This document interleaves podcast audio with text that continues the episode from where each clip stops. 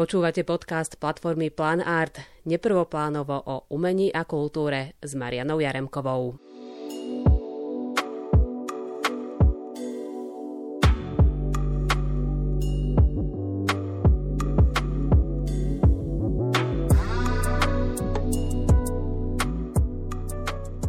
Keď sa povie šuty, tak každému sa samozrejme vybavia tvoje politické karikatúry v Enku, ale ja by som bola možno rada, keby sme trošku predstavili Šutyho aj inak ako karikaturistu, lebo je to síce možno asi hlavná časť teraz tvojej tvorby, ale nie jediná.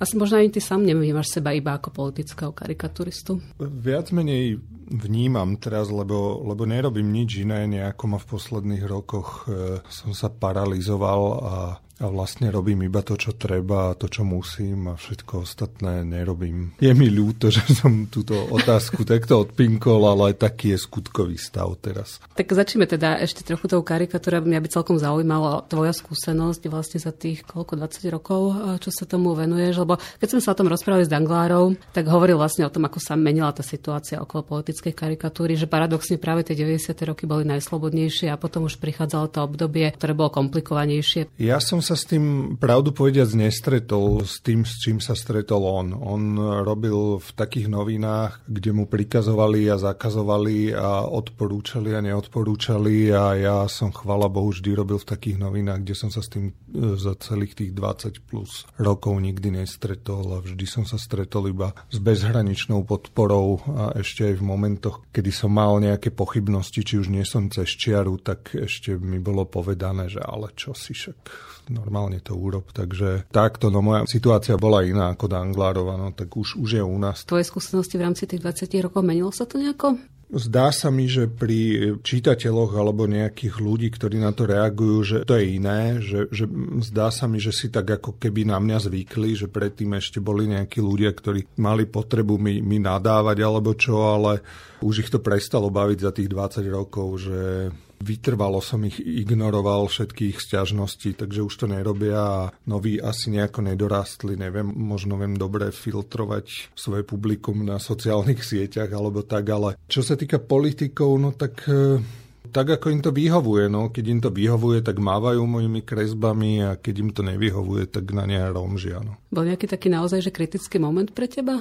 Tak iba keď ma zažaloval Robert Fico za jednu kresbu a to skončilo iba jedným súdom a jeho neúspechom, takže myslím, že to bolo OK a celý ten súd bol, bol tak strašne hanebný a trápny, že, že myslím, že, že už si to nezopakuje ďalší krát. On tam síce na tom súde nebol, ale bola tam nejaká jeho, ako by som to povedal, nejaká jeho obligátna pani a a myslím, že sa veľmi hambila, že ho musí zastupovať v takejto trápnej veci. Pýtam sa tých 20 rokov aj preto, že vlastne už sme sa o tom rozprávali v inom rozhovore, že naozaj sme dospeli do bodu, kedy sa pýtame, či toto je ešte karikatúra, pretože celá tá realita už je karikatúrou. Áno, no, situácia sa zvrhla tak ďaleko, že už veci, ktoré som si mohol pred 20 rokmi vymýšľať, alebo aj pred 10-15, tak už sú, už sú dnes skutočnosťou a už ich nemusím ani vymýšľať, už stačí, keď ich odkresľujem zo skutočnosti. No. Že už sa tí politici veľmi uvoľnili a už, už došla taká generácia, ktorá už nemá už žiadne zábrany, ani žiadne vychovanie, ani žiadne vzdelanie, ani nič, že predtým ešte ešte aj tí veľmi, veľmi nepríjemní mečiarovskí politici, ktorí sa, akože vedeli sa správať ako hoveda aj oni, ale ešte stále tam bolo cítiť, že majú nejaké vzdelanie a ešte stále sa s nimi dalo nejako diskutovať na nejakej trochu úrovni, ale teraz už to je, už je to, už je to čisto akože materská škôlka celá. Vlastne už aj nehovoríme o politikoch. Neviem povedať, čo sa to deje, ale tak vidíme Donalda Trumpa aj Borisa Johnsona sme videli, takže, takže je to asi nejaký celosvetový trend toto, ale, ale ako sme videli tie výsledky toho výskumu PISA o tom, ako mladí ľudia, už tretina mladých ľudí už nedokáže rozoznať, čo je na napísanom texte, tak som zvedavý, čo nás čaká o 10-15 rokov. No. A nehľadiac na to, že, že moja obľúbená téma, ktorej sa bohužiaľ nikto nejako vo veľkom nevenuje v tejto republike, sú všelijaké také ezoterické hnutia a tieto veci spojené s ezoterikou a myslím si, že to má oveľa väčší vplyv na, na slovenskú politiku ako čokoľvek iné. Takže som zvedavý, že keď vyrastú deti týchto všelijakých e, pometených hipíkov, čo ich nedávajú očkovať a čo akože pijú vodu zo šungitu a búchajú do bubienka v jurte, tak to som ešte zvedavý, že čo, čo sa stane s touto republikou. Ja si celkom študujem tieto EZO veci a keď vidím, že čomu ľudia sú ochotní veriť, tak už mi, už mi to, že niekto dokáže veriť Robertovi Ficovi, akože vôbec nepríde čudné ani, ani nič. Akože to je úplne najmenej. Mne sa ešte páčilo, že teda ty sa aj vystúpil mimo o pole tej politickej karikatúry, keď si sa chcel k niečomu vyjadriť. Už len spomeňme celú tú akciu okolo tých billboardov. To bolo koľko 2010, tá kampaň v tej si vyzbrala veľmi slušnú sumu aj na tú dobu a dokonca myslím, že aj na dnešnú dobu to bolo tuším 70 tisíc eur. A napríklad aj ten text po vražde Daniela Tupého, že teda to tvoje vystúpenie len z tej pozície politického karikaturistu, ale vyjadriť sa aj inak k tomu, čo sa deje. Ja si myslím, že to je taká prepojená nádoba jednoducho, že že to s tými billboardami, to, to sa mi jednoducho iba vymklo spod kontroly. Akože to som sa naštval a som si hovoril, že chcem jednu svoju kresbu niekde dať na jeden megaboard a začal som zbierať na jeden megaboard a, zrazu mi začali ľudia posielať toľko peňazí, že zrazu som ich musel kúpiť viac. No a musel som požiadať všelijakých oveľa schopnejších mojich kamarátov, nech mi pomôžu s tou produkciou, lebo ja som absolútne nemožný aj vo veciach manažovania seba samého, nie ešte, nie ešte niečoho iného. Nechcel by si si to zopakovať? Mm, nechcel, myslím. Akože ja uznávam také heslo, že aj viackrát opakovaný vtip je dobrým vtipom, ale myslím si, že toto už by nefungovalo, že, že toto už je taký vystrelený náboj. Lebo hovorili sme vlastne o tom, ako sa robí karikatúra na také tie vážne témy, ako je vojna, ako je vražda, ako je návrat toho ľudáctva do slovenskej spoločnosti stále silnejúci, ako sa vlastne postaviť k takýmto témam cez karikatúru a či vlastne je ešte niečo, čo môže byť tabu.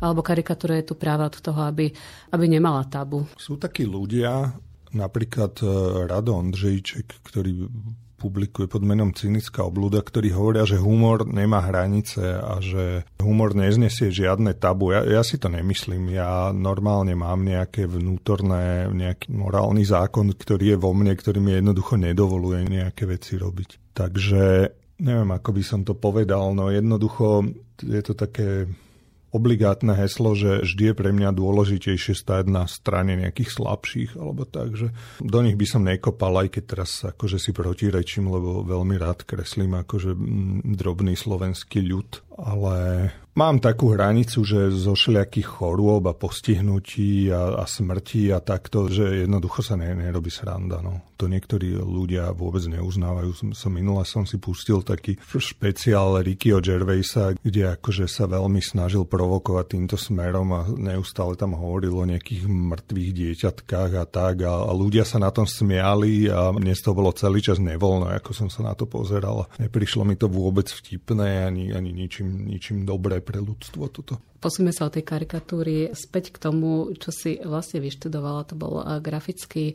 dizajn. Mi sa veľmi páčil názov diplomovky, ktorú si napísala Prostitúcia ako metóda sebarealizácie. Tak k tejto téme, a čo sa zmenilo odvtedy?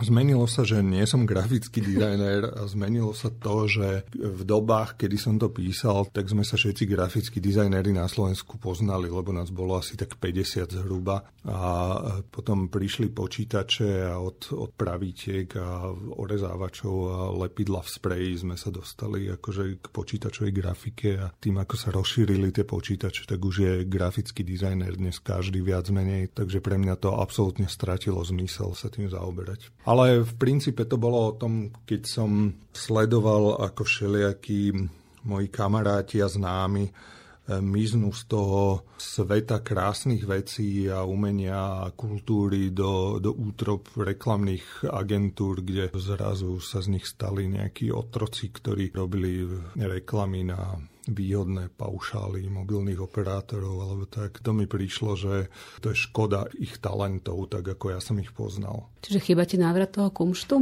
Nemyslím si, že sa ten kumšt vytratil, ako som hovoril, že teraz už je grafických dizajnerov toľko, že oni už vôbec nemusia byť umelci, že už to môžu byť čisto iba robotníci reklamy, ale mne na tom vadilo, že niekto vyštuduje nejakú umeleckú školu, kde sa učí o nejakom umení a potom, potom robí takéto veci, ktoré, ako by som to povedal, ktoré ľudstvu zase až tak moc nedávajú no, v nejakej takej akože duchovnej alebo akej oblasti. Myslel som ten kumš taký, že to naozaj robiť niečo rukou. Ty si ktoré techniky mal rád? Tak v princípe my sme, keď sme študovali, tak my sme v roku 92 mali, myslím si, že prvú nejakú grafickú stanicu, akože jednu z prvých asi, pri ktorej sme sa striedali celá katedra a Striedali sme sa tam napríklad s Petrom Biliakom, ktorý je teraz slávny typograf e, svetový. A, a ja som si tiež myslel, že budem typograf do nejakej doby, lebo vtedy bol taká veľká hviezda grafického dizajnu Neville Brody, ktorého sme uznávali všetci. A viac menej ja som si to Včera som o tom rozmýšľal presne, že aký ja som dinosaur, lebo ja mám, ja mám maturitu ešte z ručnej sádzby. Ja som vyštudoval grafickú priemyslovku a my sme sa ešte normálne učili olovenú sádzbu. Tieto veci normálne sme sa učili používať korektorské znamienka, čo, čo neviem, či ešte dnes nejakí redaktori ešte poznajú a všetky takéto starožitné veci. A potom sme prešli cez nejakú fotosadzbu a prefocovanie veľkoformátovými foťákmi, čo už vôbec vôbec neexistuje. To boli také fotoaparáty, ktoré boli veľké cez dve miestnosti, buď horizontálne alebo vertikálne. A skenery vtedy vyzerali ako také veľké sústruhy, to boli také dva sklenené valce obrovské, a, ktoré sa točili a tam sa to skenovalo a hýbalo sa tam takými potenciometrami a človek pritom vyzeral ako zo skupiny Kraftwerk, keď pritom pracoval. Na škole ešte sme robili, ako som hovoril, že hlavný výrobný prostriedok bol Xerox vtedy. Čo sme všetci boli z toho nadšení po revolúcii, že Xerox, že máme k tomu slobodný prístup, lebo, lebo však e, za komunistov bol Xerox protištátny výrobný prostriedok, ku ktorému mohli mať prístup iba nejakí vyvolení ľudia, aby sa nevyrábali nejaké nepovolené tlačoviny, takže my sme xeroxovali a rezali sme to a lepili sme to všelijak dokopy a potom sme to fotili a reprodukovali a tak, no ale akože to ma bavilo. Bavilo ma najmä že rýsovanie ma bavilo veľmi. Akože som rýsoval písma ešte normálne s tušom, a s pravítkom a s krúžitkom a tak. A to, to, ma, to ma veľmi upokojovalo a viac menej stále mám rád tú prácu s tušom a s normálnymi štecami a perami a tak. To je najviac pre mňa. Teraz som si vlastne spomenul, že ako začali tie počítače, ako začali tí ľudia prúdiť do tej reklamy aj z tej našej katedry, a tak ja som vo mne taký nejaký akože vzdor začal blčať a, a ja som sa potom ku koncu toho štúdia už, už vzdal akože počítača a ja som obidve diplomovky, aj bakalársku, aj magisterskú som som urobil ručne. No. Takže toto ma bavilo a chcel by som ešte niekedy taký zlý Xerox, ako niekedy boli, lebo niekedy boli Xeroxy takej zlej kvality, ktorú sme využívali, že tieto moderné Xeroxy už vôbec tomu nedávajú tú patinu dobrú, akú, akú sme mali radi. A venuje sa teda ešte grafika? Teraz Aj som sa začal venovať po dlhých rokoch a búcham si hlavu, že som sa na škole viac tomu nevenoval, kde sme mali akože luxusne vybavenú grafickú dielňu a, a mal som vtedy nejaké iné, iné starosti a teraz nejakí moji kamaráti ma presvedčili, aby som začal robiť litografie, že oni ich budú predávať, tak e, skamarátili ma s takými mladými, peknými ľuďmi z litografickej dielne v Prahe jednej litografie v Žíčni a tam teraz chodím si, si tlačiť nejaké tlače. Pretože ak hovoríme o návrate k tým starým technikám, ktoré teraz naprieč všetkými umeniami vidíme taký celkom zaujímavý nárast a vždy sa akoby vraciame práve ak hovoríme o týchto starých technikách e, do Čiech, keď som sa bavila nedávno s Palomachom, tak rovnako ako hovorí o nejakých sklárských starých technikách, aj ty spomínaš Prahu. No, u nás samozrejme, že sú nejaké tie sklárne staré, o tom by vedel môj konškolak Patrik Gilo e, veľmi pekne rozprávať. Ale my sme taký národ, že my všetko staré s radosťou zničíme a vyhodíme do smetia, takže tí Česi majú nejaký taký lepší vzťah k svojej kultúre a k nejakému dedičstvu, tak takémuto kultúrnemu. A k tomu udržiavaniu toho kumštu, a, a k tomu hovorili? udržiavaniu tohoto kumštu a remesla, no u nás sme mali tieto všetky veci samozrejme tiež, a aj keď v menšej miere, lebo my sme boli akože aj sme zaostalejší národ, myslím, že historicky, technologicky, ale mali sme aj my tieto veci, ale dopadlo to, ako to dopadlo. No. Jednoducho, že niekedy tak so slzou v oku spomínam na to, na to, čo my sme mali v školách, tie olovené sadzby, všelijaké a tak, že čo by teraz hipstery z toho úplne jančili a to išlo všetko niekde na skládku, tak je mi to ľúto. No. Aké témy dávaš do tejto tvorby? Mám s tým trochu problém, mám s voľnou tvorbou veľký problém, lebo za tých 20 x rokov, čo robím každý deň do novín, tak moja mysel sa preformátovala tak, že už od každého obrázku očakávam už nejakú poentu a keď ju nemá, tak si pripadám veľmi čudne a veľmi nedostatočne, takže mám také cvičenia teraz mentálne, že ako sa uvoľniť, aby som dokázal vypustiť, že hoci čo, čo nemá žiadnu poentu ani žiadny zmysel. Je mi to veľmi ťažké ale snažím sa, dám to. A ak by sme dali do takého trojuholníka grafika, karikatúra, kde je komiks u teba teraz? Lebo tomu si sa tiež venoval, dokonca si napísal aj dizertačku o komikse. No, to je to je jedna z vecí, z ktorých mi je že naozaj veľmi smutno a akurát teraz môj dávny kamarát, s ktorým som začínal, Ďuro Balok, tak teraz zase nakreslil druhý diel takého komiksu o Lasicovi a Satinskom a ja mu strašne závidím, že niekto niečo také od neho chcel a dokázal ho zaplatiť a, a že on mal tú trpezlivosť a ja som to celý život veľmi chcel robiť a som aj zo pár nejakých strán nakreslil, aj novinové komiksy som kreslil, ale je to veľmi vyčerpávajúca práca a nemajú kto zaplatiť jednoducho, aby som to takto povedal, ale aj včera som si všimol, že ďalší môj líbling Matúš Vizár teraz kreslí komiks o, najstaršom Šimečkovi, ktorý napísal Mišo Hvorecký a to tiež na to tak pozerám, že s takou e, prajinou závisťou, že, že má takúto peknú prácu. Ak by si teda mal možnosť urobiť komiksovú knihu, tak o čom by to bolo? Ja si neviem predstaviť, že čo to znamená tá, že možnosť, lebo neviem si predstaviť tie podmienky, ktoré by mi to dovolili urobiť jednoducho, lebo ja sa cítim tak strašne vyťažený aj tou jednou kresbou, ktorú robím denne, že niekedy som dokázal kresliť akože dlhé noci a aj, aj hoci kedy do rána, tak a už to neviem, už to neviem, už som, som starý a unavený. A určite, keď som kresil komiks, tak určite by bol že celý autorský, že určite by som nechcel scenár od, od niekoho a vôbec si neviem v tomto stave, v akom sa nachádzam, predstaviť, že by som sa na to dokázal vysústrediť. Lebo no aj strip je veľmi náročná forma. Áno, pár rokov som kresil stripy každý týždeň do, do novín a časopisov a to bolo, že veľmi, veľmi únavné. Ja som, stihol som sa ešte ku sklonku života skamarátiť s Jozefom Šekom, Babušekom, ktorý kresil ten strip, že Jožinko dieťa svojich rodičov.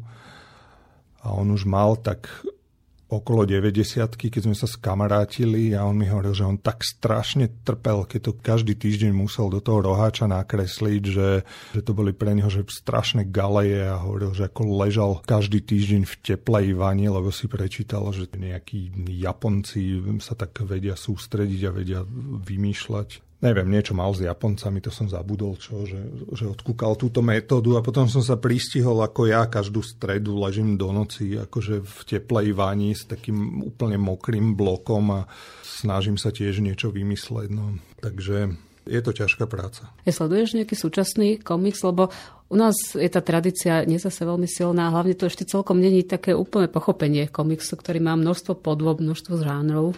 Ja to veľmi sledujem a veľmi si to kupujem a myslím, že mám ako veľmi solidný prehľad o všetkom.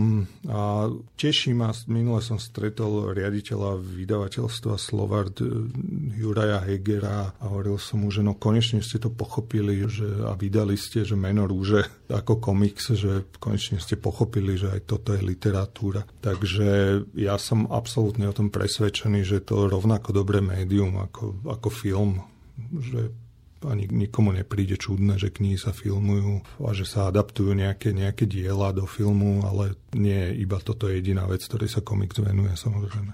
To ťa zaujíma ja v rámci komiksu? Úplne všetkých sledujem.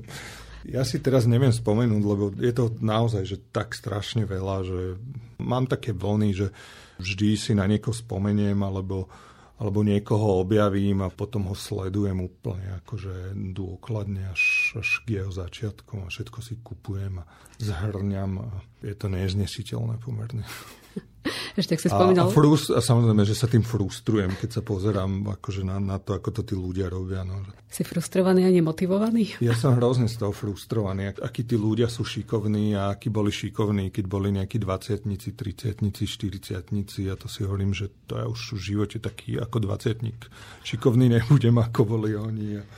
Mám rád tú európsku ako školu e, komiksovú, takú tú francúzsko-belgickú, že to je aj taliansku, že v Američanoch si, si idem iba tak v tej ako nezávislej scéne, že také tie veľkovýroby tých e, postav v tých slipoch, to, to ma vôbec akože nezaujíma. Ja som sa na to pýtala práve Dana Mailinga, ktorý teda tiež e, vytvoril niekoľko tých grafických tak to, románov. to samozrejme, že uznávam úplne, že Absolútne. A napríklad jemu sa nepáčilo Sin City, ako bolo urobené, že to bola tak presne verná kópia, že mu vadí, keď sa s tým komiksom vlastne nepracuje, ak sa prenáša do filmu. Čo, film sa mu nepáčil? Mm, no, mne že sa... on by bol rád, keby sa s tým komiksom nejako pracoval. Tak oni chceli na tom zarobiť iba peniaze, tam ako nebola žiadna iná motivácia, to, to je jasné, že sa chceli na tom priživiť, ale, ale ja napríklad, že mne sa nepáči ani ten komik, že ja nie som priaznivcom Franka Millera, že vôbec my hovoríme teda o prepojení slova a obrazu, ak hovoríme o komikse. To ma celkom zaujímalo, pretože ty máš background vlastne v rodine a napríklad keď som sa bavila s Petrom Lučným, tak hovoril, že jeho syn strašne dlho vôbec nečítal. Že prišiel nejaký zlom až v nejakých 19 rokoch, kedy sa teda pustil do čítania a stal sa z neho naozaj čitateľ. Napriek tomu, že vyrastal v rodine, kde tá literatúra bola neustále nejakým spôsobom prítomná, tak e, u teba to bolo ako, ak hovoríme o čítaní? Tak e, otec literárny vedec, mama učiteľka literatúry, no tak vyrastal som medzi knihami a vždy, keď som niečo chcel vedieť, alebo keď som sa došiel opýtať rodičov, že ako je toto a čo toto znamená, tak oni mi tak akože ukázali prstom na knižnicu, že tuto je táto kniha a my ju vybrali a že tu si to prečítaj. Takže tak ja som to mal. Teraz e, v dobe internetu tak častokrát rozmýšľam nad tým, že keď sledujem na Facebooku a na všelijakých iných fórach internetových, že ako sa ľudia dokážu pýtať na nejaké absolútne elementárne veci ľudí na internete a oni im dávajú že úplne cestné informácie, všelijaké hovorím si, že už absolútne prestal byť e, asi normálne, že ľudia, keď o niečom niečo chcú vedieť, že si o tom prečítajú knihu. Čo pre mňa je že základná vec, že keď chcem niečo vedieť, tak si prečítam od niekoho, kto o tom naozaj niečo vie o nejakom overenom autorovi a oni sa tam pýtajú nejakých ľudí, ktorí sú rovnako neinformovaní a hlúpi ako sú oni a presne také isté informácie dostávajú. Takže ja vôbec nie som zástancom ani myšlienky, že na internete je všetko, lebo viem, že tam všetko nie je. Ani viem, že tam nie sú všetky informácie a viem, že tam ani nie je všetká hudba a, a tak podobne. No. Ma zaujímavá celkom tvoja selekcia, lebo teraz toho vychádza veľmi veľa. Ty si zažil dobu, keď naozaj to bol veľmi úzky profil, kvalitná literatúra, potom ten boom v 90. rokoch. Tak ako selektuješ z tej bohatej, bohatej ponuky? Ja som dospel do takého štádia, asi ako túto spomenutý priateľ Peter Uličný, zvaný Uličák, že, že láska ku knihám vlastne a čitateľstvo nie sú úplne, úplne to isté, že, že jedného dňa nastane moment, kedy človek zistí, že už nie všetky knihy, ktoré si kúpil, aj prečítal. A zhoršuje sa to. Horšuje sa to, kopia sa také snopy tých kníh všade a a človek si tak hovorí, že jedného dňa si sadnem, lahnem a prečítam si to, ale ne, nedá sa to všetko. No. Ale zase vôbec ma to neodraďuje od e, tohto hromadenia týchto vecí. Tak spomíname Lučaka, tak čo tie antiky, antikvariáty? Už nie, už nie. Niekedy som to, niekedy som to robieval, ale už vychádza aj tých nových kníh tak strašne veľa, ktoré ma zaujímajú, že už vôbec na tie antikvariáty ani, ani nemám, nemám čas, alebo čo niekedy sa nedali zohnať nejaké veci, tak sa chodilo do tých antikvariátov a chodilo sa tam aj preto, že sú lacné, alebo čo, ale ja nie som ako uličak, že zháňam nejaké staré tlače a nejaké špeciálne vydania a tak. Ako vyberám si určite knihy, že niektoré tituly treba, ktoré vyšli a rád by som si ich prečítal a z grafického hľadiska mi prídu, že ohavné, tak som si ich nekúpil. Akože to, a čakám na nejaké lepšie vydanie. Tak toto mám, ale že by som potreboval nejaké špeciálne vydanie z nejakého roku, tak to nie je. Lebo k tomu som práve smeroval, práve pri tých starých knihách hovoríme často o veľmi vzácných ilustráciách a Niekedy sa aj tie ilustrácie sami o sebe stávajú fenoménom rovnako ako ten samotný text. Ak spomenieme, povedzme teraz na novo vyšiel Golem s novými ilustráciami Jaroslava Rónu, ktorý Aha. hovoril o tom, ako vlastne som, sa ťažko... Už som po ňom vyštartoval. ako ťažko sa vlastne robia ilustrácie ku Golemovi, keď sa tie Steinerové stali vlastne tak ikonickými. Áno, no.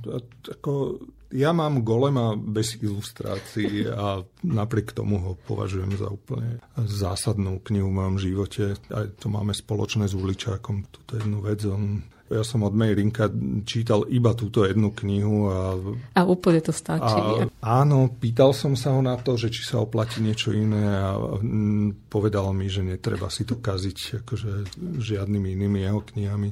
Áno, je to, je to taká zásadná vec a tie Steinerové ilustrácie milujem a už som dlho nebol u Petra v tom jeho antikvariáte, mal tam zaveseného jedného to Steinera na stene a že som si ho tak záľubne pozeral. Áno, je to tak. A vy ste si kúpil knihu vyslovene kvôli ilustrácii? Určite áno, akože túto jednu vyslovene by som si kúpil, hej. Aj hociaku, aj hociaku by som si kúpil, áno. Hovorili sme o obraze, o slove, tak ešte hovoríme na závere trochu aj o hudbe. Aj keď teda, ako si hovoril, že tu v dome je už uzavretá kapitola? Hudba je uzavretá kapitola v mojom živote, myslím.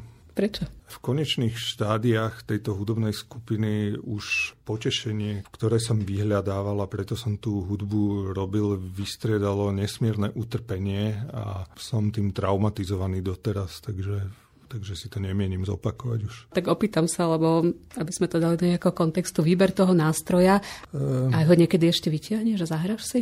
Ja si na ňom hrám aj každý deň, to je v poriadku, ale myslel som si, že v mojom veku už na ňom budem vedieť hrať a, a ešte stále to neviem. A jedna z mojich takých dlhohrajúcich traum a cez tieto lockdowny som akože sedel každý deň a dával som si normálne, že dve hodiny som študoval, normálne hral som si z tablatúr nejaké veci a, a keď to celé skončilo, tak zistil som, že som sa to aj tak nenaučil tak e, teraz už iba tak e, platonicky, bez akýchkoľvek ambícií si na to brnkám.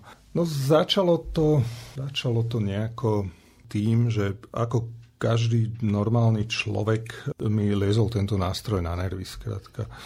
Ale potom som počul Počul som hrať e, istého Roberta Kšesťana e, na tento hudobný nástroj a úplne mi to odpalilo, odpalilo dekel v roku asi 85 a potom došiel na turné do Československa americký benžista Tony Triška v roku 88 a videl som dva jeho koncerty a niečo to urobilo veľké s mojim mozgom, mi tam vytriskli nejaké akože zaujímavé šťavy slasti do môjho mozgu a odtedy som ten nástroj chcel pochopiť a od toho roku 88 až doteraz som ho nepochopil. Bolo náročné presvedčiť ľudí, že pridať teda do, do zostavy banjo? Lebo asi každý mal presne ten typ. Nebolo to vôbec, vôbec ťažké, lebo ja som svoje neskore detstvo a skorú pubertu a začiatok dospelosti celé strávil niekde v lese s mojimi kamarátmi, kde sme ešte koncom socializmu sme mali taký rýchlo šipácky oddiel, bolo ilegálny, kde sme utekali do lesov a tam sme si hrali na, na gitary a benja a tak a, a to mi zostalo dosť dlho, a, lebo v lese, ako vieme, nie je elektrina, teda vtedy nebola ešte. a, takže úplne prirodzene som mal kamarátov, ktorých akože zaujímalo toto, čo mňa a s nimi sme urobili túto kapelu, aj keď v tých e, neskorších fázach už sa vystriedali tí ľudia samozrejme, ale všetci vedeli, do čoho idú. No. Mňa tie album bavilo, boli každý iný, aj čo sa týka teda aj toho nástrojového obsadenia, ale samozrejme tie texty. U nás sa stalo to, že náš e, gitarista Láco Ďurko, ktorý bol skoro bezvýhradným tvorcom repertoáru, tak jedného dňa sa zasekol a hovoril, že už, ja už nebudem písať vlastné texty, lebo ja sa hambím za to, čo prežívam a že ja nezažívam nič zaujímavé a som hovoril, ale však to je perfektný námet na texty, ale on sa nejak tak akože uzavrel a nechcel, nechcel ľud tu nič hovoriť o svojom vnútre, tak začal hľadať niečo a najprv sme začali Ivanom Kraskom, ktorému sme sa dosť dlho venovali a potom sme prešli k všelikým iným veciam ako k Emily Dickinsonovej, keď vyšlo po slovensky a tak podobne. Ale to zároveň bol jeden z momentov, ktorý mňa akože začal ubíjať po tom, že ja som si hovoril, že ja chcem hrať hudbu, ktorá je o našich životoch a nie o životoch nejakej 19-ročnej umierajúcej poetky. A by ste si vedel predstaviť instrumentálnu kapelu? Vedel by som si ju predstaviť, aj tak aj naša kapela začínala, ale tá chuť bola vždy oveľa väčšia ako naše schopnosti. Aj ťa teraz neláka, že si občas zahrať?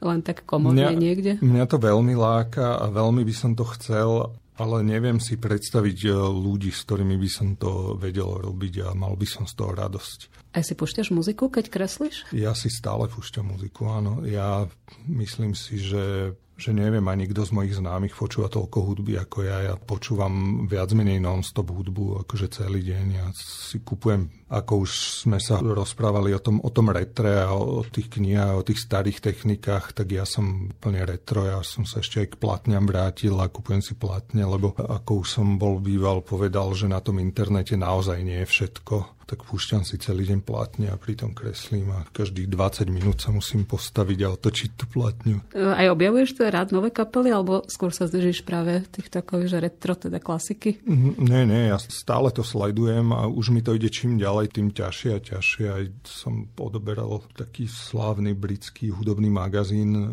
ešte, ešte minulý rok, ale veľmi sa mi zhoršovala tá schopnosť príjmať novú hudbu, ani nie, že príjmať, ale ju nejako registrovať, ako odoberal som každý mesiac, mi chodilo, že čo je nové a všetko som si to tak pozrel a potom na konci roka vždy vychádzal rebríček, že, že Best of the Year a tam bolo vždy 50 nových nahrávok a ja som si tam vždy hľadal niečo nové a išlo to tak rokmi, že najprv som poznal, že 20 tých KPL, 20 tých albumov, potom 10, potom 5, potom 3, potom 2 a keď to skončilo, že pri jednom na konci roka, tak som si povedal, že áno, chlapče, už si starý a už si v keli, tak som si ten časopis odhlásil, aby, aby som nebol z toho smutný, ale v rámci tých oblastí, o ktoré sa zaujímam hudobných, tak sledujem akože všetko. Čo je taký tvoj objav posledný? Mám takého obľúbenca teraz, e, je to taký veľmi, veľmi mladý americký bluegrassový gitarista, ktorý vystupuje pod menom Billy Strings a je to, je to neuveriteľná hviezda, akože vzhľadom k tomuto malému žánru, on plní normálne akože veľké štadióny a je neuveriteľne šikovný a, a populárny. No. Ešte by sa to teda ešte raz prepojili s tým obrazom, tak e, čo tie videoklipy?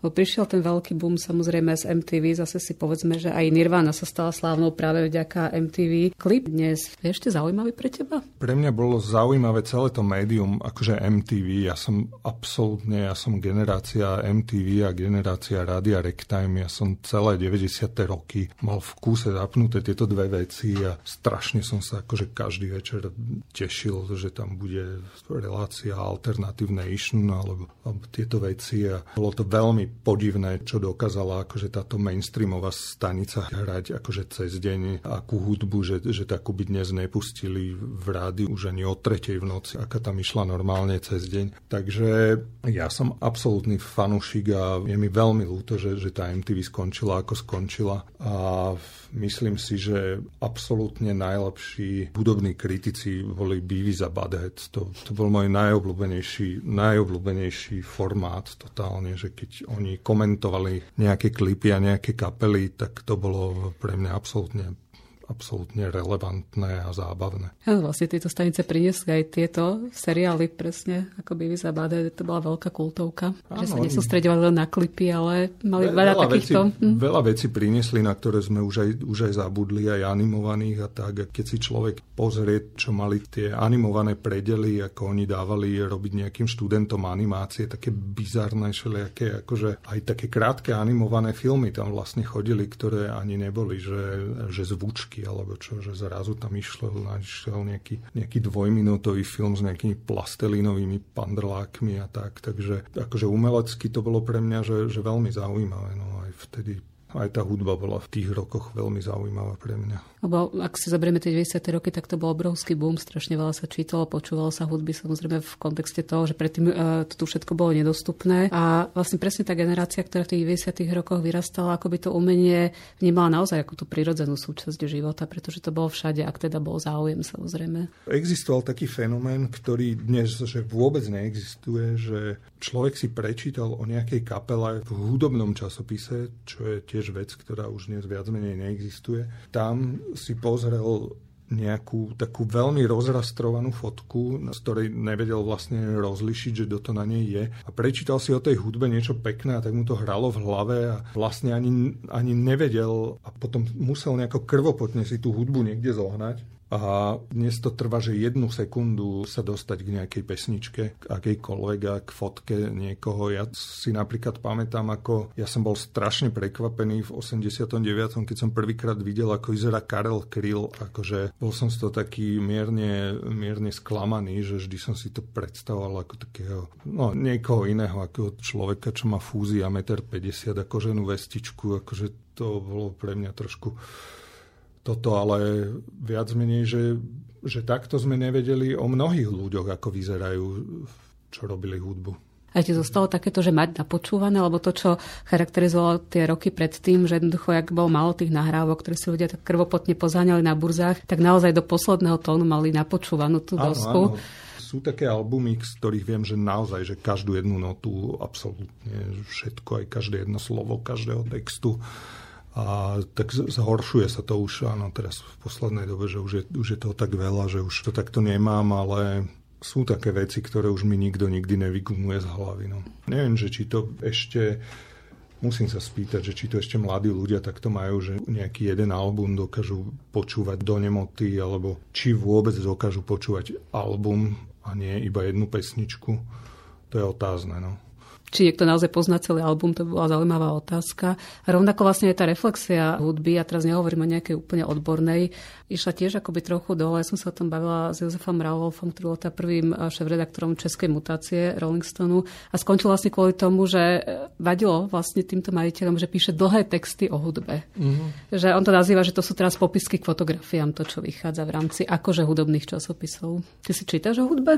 Alebo už ani ja nie je presne ja som, čo? Veľmi? Ja som čítal tento, ten, tento časopis britský, veľmi dobrý, ale na Slovensku si čítam akože tie hudobné servery, že keď niečo vyjde a oni tam napíšu, ale to sú PR články všetko podľa mňa, že, že tam nie je žiadna reflexia a keďže sme táto malá 5 miliónová krajina, tak každý sa bojí čokoľvek povedať akože o komkoľvek, že vlastne nehovorím len o hudbe, ale podľa mňa ani literárna kritika tu neexistuje, ako existovala niekedy v slovenských pohľadoch alebo tak, že Neviem, no. Kritikom, Môj otec bol a... literárny kritik, takže veľmi dobre viem a, a vyrastal som medzi tými spisovateľmi všetkých tam tých 70 80 rokov a, a viem, že to akože nebolo vždy ľahké, keď musel svojim kamarátom akože niečo, niečo povedať, čo sa mu nepáčilo alebo čo, ale v konečnom dôsledku to všetci zniesli a, a brali to, že to je ako súčasť hry a že a, a keď vyšla kniha, že čakalo sa na kritiku a keď vyšiel album, čakalo sa na kritiku, ale teraz si kapela normálne napíše PR správu a,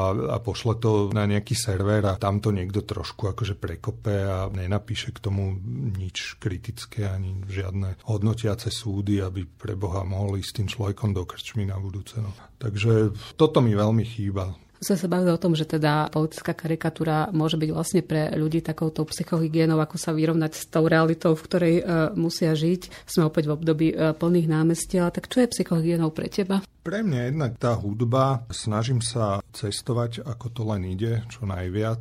To je veľmi osviežujúce. Mne, mne stačí prejsť e, slovenskú hranicu smerom na Heimburg a už mi je oveľa lepšie vždy takže pre nejaké aj dlhšie pobyty v zahraničí veľmi, veľmi mi pekne dokážu preformátovať mozog.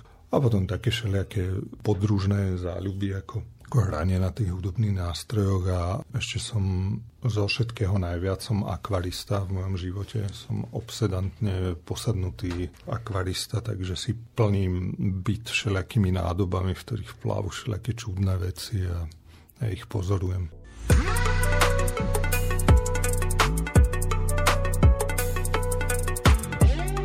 Počúvali ste podcast platformy Plan Art neprvoplánovo o umení a kultúre s Marianou Jaremkovou.